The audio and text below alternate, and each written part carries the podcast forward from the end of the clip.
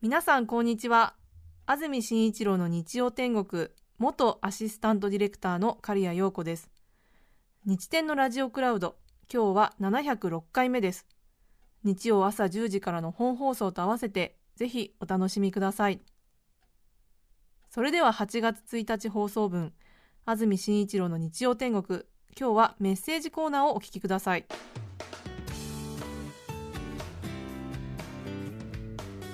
さて今日のメッセージテーマこちらです。夏休みの思い出です。香川県三木町からいただきましたピノピノさん女性の方ありがとうございます。ありがとうございます。夏休みの思い出21日から子供たちの夏休みがスタート。初日の朝中1の長男がカブトムシがいない蓋が開いていると顔面蒼白。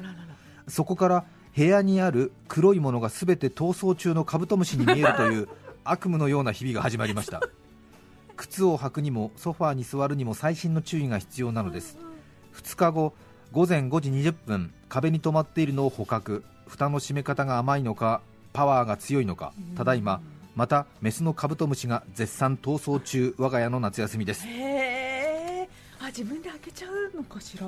どうなんだろう。そうね。確かにちょっと蓋の閉まりが甘いと。あグッと押し出して出るかな？わからないけど。部屋にある黒いものが全て逃走中のカブトムシに見えるって感じわかります わねかりますね。うん。ぎょっとしますもん怖ねいですよ。うん。ねうん。踏み潰したりとかしてもいけないし。いけないし。ううん。ん気持ちわかります。わかります東広島市のゴリゴサーティーさん52歳男性の方ありがとうございますありがとうございます僕の夏休みの思い出は遡ること38年前昭和58年の夏の出来事です、はい。あの頃の僕は広島の片田舎で暮らす思春期駆け出しの中学3年生。部活も引退し異性との交流を期待する夏休みを迎えた僕はそうね、中3の部活が終わった後の夏の終わりから秋にかけてっていうのはエモいね。エモいね。本当だね異性との交流を期待する夏休みを迎えた僕は早速気になっていた女子を映画に誘い人生初のデートを計画。わかりますよ。僕が暮らす町にはもちろん映画館はありませんから山陽本線に乗りアーバンな広島市へのちょっとした冒険でした。選んだ映画は当時大人気の角川映画「時をかける少女探偵物語」の2本立て。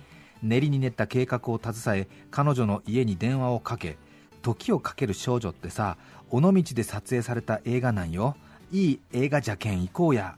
と尾道などろくに行ったこともないくせに必死に誘いました。すると彼女はあっさり OK の返事。具体的な日時を約束し電話を切り母へ映画へ行くことになった。と興奮を隠し伝えました、はい。報告を聞いた母はよかったね。と称賛してくれた後それよりあんた鼻血出とるよどうやら興奮を隠せたのは表面だけで体内から湧き出る若い血潮は抑えきれなかったようです。そんなやり取りをしているとさっきデートに誘った彼女から電話がかかってきました。なんと彼女はお母さんが言ったらダメって言っていたというシンプルなものでした。あ鼻の穴にティッシュを詰めた僕は しょうがないねと受話器を置きました結局原田知世さんの華やかなスクリーンデビュー作「時をかける少女」はうちの母と見に行きました。今でも原田知世さんを見るとあの夏の日を思い出します。素晴らしい。素晴らしい。よ。本当に素晴らしい。素晴らしい。私が小津安二郎だったら映画にしてるところだよね 手に取るように。本当伝わった。そう。はい。ね鼻血出ちゃったのね。なかなかね。そうですよね。そう。いうものですよね。今はねスマートフォンとかあってね中学生ぐらいだといろいろ情報調べられますしね。こういうようなやり取りないのかもしれませんけれども。ね情報ない分自分の中の世界がより深くより広く広がっちゃうっていうねことはありますね。うん。映画に行くだけで鼻血出ちゃうっていうね。うん。時をかける少女お母さんと見に行ったね。ねえ。横浜市のひらひらさん56歳男性の方ありがとうござあいます。りがとうございます。5年ほど前の夏小学校3年生の子供を持つ女友達から夏休み親子木工教室にうちの息子と一緒に行ってくれないかと依頼がありました。そんなことしていいの？と聞くと派手にやっちゃってと言います。というのも私はプロの木工職人。ね。そうですよね。指物職人さんね。その息子くんに何が作りたいの？と聞くと飼い猫の小屋と言います。うん。当日私ら偽親子は 板と道具を用意して小学校へ。父ちゃんなんや息子の掛け合いも数をこなすと馴染み出しました。楽しそうだね。使う道具は私が仕事で使うカンナのみ原能電動工具のプロ仕様。作るからにはいいものを。夏休み工作のてっぺんを取ろう。を合言葉に本格的な作業を行いました。友達の息子は筋が良くて刃物にちゃんと注意を払うししばらくするとカンナからはシュルシュルシュルシュルと長いカンナくずを出します、はい。他のちびっ子たちは私らの周りに集まりすごいね僕もあれ作りたいねとお父さんたちにダダをこね始めます。あ周りのお父さんたちからはお前らは何者だ？レベルの違いを見せられると迷惑なんだらという抗議のチラチラ視線が終始飛んできました。ーはい。数時間後他の親子が即粗大ごみになるような椅子や 棚をまだ作っているところを私ら偽親子はさっさと掃除をし完成した猫の小屋を持ってそそくさと教室を後にしました。ああドキドキした。今でもその家の猫が偽親子の作った小屋を気に入って使ってくれているようですああそうですかね。ね他の親子が即粗大ごみになるような椅子や棚をまだ作っているところというね。え素晴らしいですよね。本当に。本当に。悪い人たち。悪い二人人でやればいいのにわざわざ参加して。そうだよね。水戸黄門的な楽しさを味わったのかしら。ね。まあでもきっと友達のお母さんはねきっと何かの都合でということで、じゃあ、うん。まあ木工職人の知り合いがいるから頼んじゃうわっていうことだったんだけど、そうですね。ん。いたずら心があってそう楽しいねですね。だから木工教室に行く必要ないもんねだ全からね。然ないのよ、うん、この人の家のね 作業場で作らせてもらえばいいのにっていうことだけども。そうね。いいよね。面白いですね。面白いですよね。匿名だと言いたいこと言えるからいいじゃない即粗大ごみになるような棚や 椅子を作ってらっしゃいますねなんて、本当にひどい、ええ。私ら放送で言ったら一瞬で仕事なくなるわ。羨ましい。羨ましいわ。さてそれからワクチン接種なんかは皆さん終わりましたでしょうかね。なんと日曜天国のスタッフで1人ワクチン接種打ちまして副反応まあ副反応というほどではありませんけれどもちょっとやっぱり熱が出たみたいで今でもね勤め先なんかはちょっとでも熱出てると入り口のセンサーで弾かれてね入れないということがありまして日曜天国スタッフ5人いるんですけどそのうちの1人が今日朝発熱で37度ちょっとなんですけどね、えー今日残念ながらと言いますか仕事参加できず。そしてもう1人はですね熱中症なのかな？吐き気があってということで。なので今日の番組はスタッフ私たち5人いるんですけど5人中2人がかけるということですね どうですか？今のところ事故なくやっておりますけれど。そして AD の女性が休みということで急遽ね手伝いに来てもらったのは、この番組を6年前にアシスタントディレクターとして手伝ってくれてました。刈谷陽子さんというポッドキャストなんか聞いてらっしゃった方は覚えてらっしゃるかもしれませんし立山のね公開放送なんかでも一生懸命作業してくださいました。刈谷さんという女性の方が今日はアシスタントディレクター代わりに入ってくださっています。わこの刈谷さんはですね今はジェーン・スーさんの「生活は踊る」のプロデューサーまでご出世されたというね。すごい出世のスピードですよね。その帯番組のプロデューサーがなんと週1番組日曜天国の AD の代打で来てるという トランプ大貧民の革命返しみたいなことが起こっておりまして 今一生懸命これから出す BGM などの準備を生活は踊るのプロデューサーがやってるっていう。わけがわからないよ。わけがわからないというねことでございますけれども。なかなかね暑くなってきましたのでいろいろイレギュラーなことも多いと思います。皆さんも注意しながら生活をしてください。天気のいい日曜日です。今日も気温高くなりますのでお気をつけください、えー鹿児島市の空山雲太郎さん40代男性の方ありがとうございます。ありがとうございます。鹿児島で聞いてくださっているんですね、ねえ。ありがとうございます。嬉しいです。小学校低学年の頃お盆の時期に房総の母の実家に帰った時のこと。はい。千葉ですね母から迎え火というのはこうやってやるんだと庭でお柄を燃やしながらお盆の風習のあれこれを教わっていました、うん。そうねちゃんとしてるね、えーお柄ね麻の茎のうん皮むいてね、そうですね。あのナスの馬の足とかにもしたりしますけどね。ね。お柄を燃やしながらお盆の風習のあれこれを教わっていました。当時母方の祖父は存命でしたが祖母は私が生まれた直後に他界していました。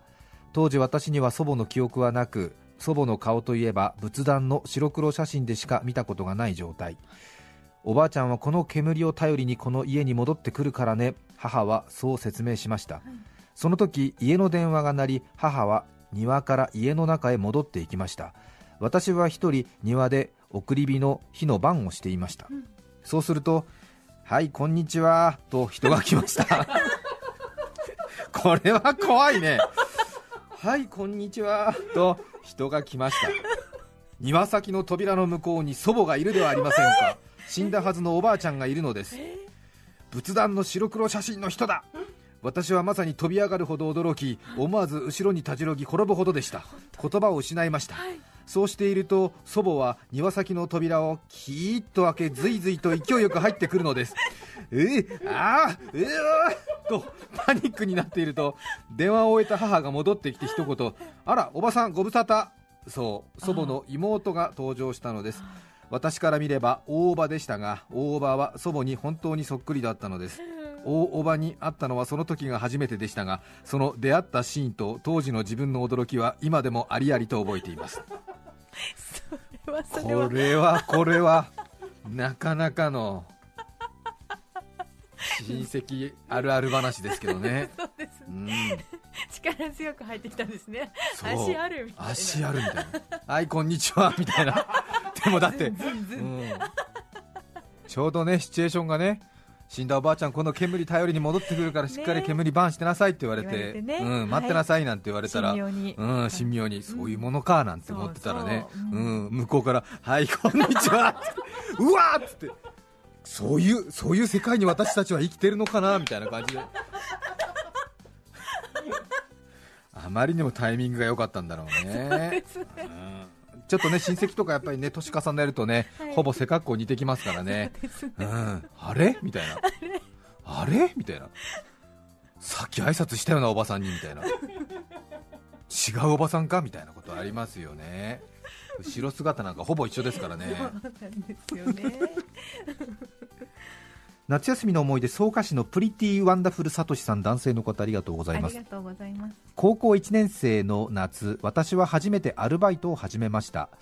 近所のうどん屋で働いていたのですが人が足りない時に別の店舗から来る人たちの中に小柄でいつもニコニコしているますみちゃんがいましたなぜ学校の同級生の女の子よりバイトで会う他校の生徒に惹かれるのでしょうか？当時そのうどん屋ではまかないそうねまかないご飯ね、まかないは自分で好きなものを作って食べていいんだけれど半額払うシステムでした、はい。頻繁に会話を重ねだんだん打ち解けていったますみちゃんに「さとしくん今日は私がまかない作ってあげる」と言われワクワクしながら待っていると「はいお待たせ」とハート型に固められたチャーハンが運ばれてきました。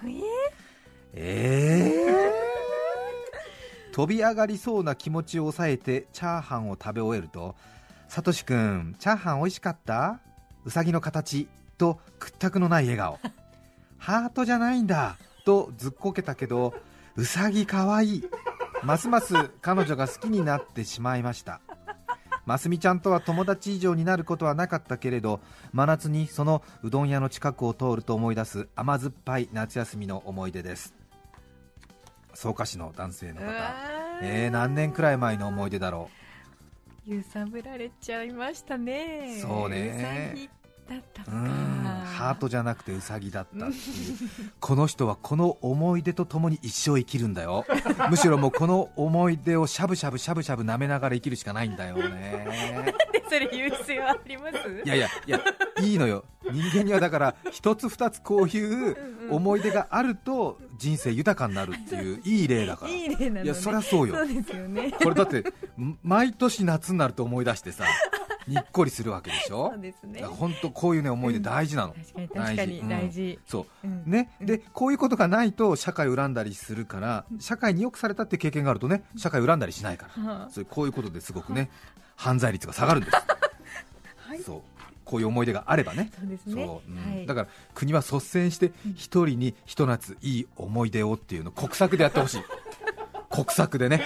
いやと思うよだってこの人この思い出があるだけでさきっと道にそれることなくずっとやってきたんだもん、うん、え違う？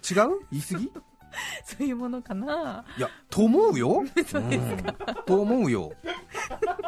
人間そんなにもともと悪い人なんていないんだもん。だからやっぱりいい思い出とかいい経験とか社会によくされるとそれでまっとうになるんだけども、うん。いいことがないとさ、ふざけんなよってことになるわけだもんね、はいうん。一人にひと夏いい思い出をキャンペーンやってください国策でやってください。ぶらり途中妻さん女性の方ありがとうございます。ありがとうございます。バスガイドをしていた頃バスガイドさんだったんですね。夏休みの時期は書き入れ時。私たちガイドの休みは全くありませんでした、ですが皆さんと一緒にバスに乗り観光地を巡りさまざまな名所を見て感激したり笑ったりしていると皆さんの夏休みをお裾分けしてもらっている気分になりこちらも仕事でありながらちょっぴり夏休み気分を味わうことができていました皇居東京タワー浅草。いつ案内しても皆さん簡単の声を上げてくださいます。お客様お一人お一人の初めて見た東京に立ち会うことができてガイドってなんだか特別でいい体験のできる仕事だなぁと誇らしい胸が熱くなるような気持ちになりました。今はこのような状況で外出もなかなかままならない世の中ですが状況が改善した折には皆さんぜひ観光バスに乗ってみてください本当はたくさんのお客様からいただいた仕事中のソフトクリームで自分のお腹のビッグウェーブと向き合いながら働いていた話を書こうかと思いましたが ちょっと真面目に書いてしまいました。えへへのへ。ね。えありがとうございました。いやいい話でよかったと思いますよビッ話グウェーブの方もぜひあの、うん。ね聞いてみたかった。ガイドさんいろいろもらうからねきっとそうなねんですね。おガイドさんもなんつってそうねかそうか、んうん。そうですね。夕張メロンソフトだよなんつってさ。ねうん、で次の日もねまた夕張メロンソフト。毎日夕張メロンソフト食べちゃって。あらららら太ってきたみたいなことがあるのかな。いろいろだね。えはい。ーうん、いいお便りありがとう全員ひと夏いい思い出シリーズ来ましたよ。はい東京都のポンコさん53歳女性の方ありがとうございます。夏休みといえば思い出すのが高校2年生の夏休みです。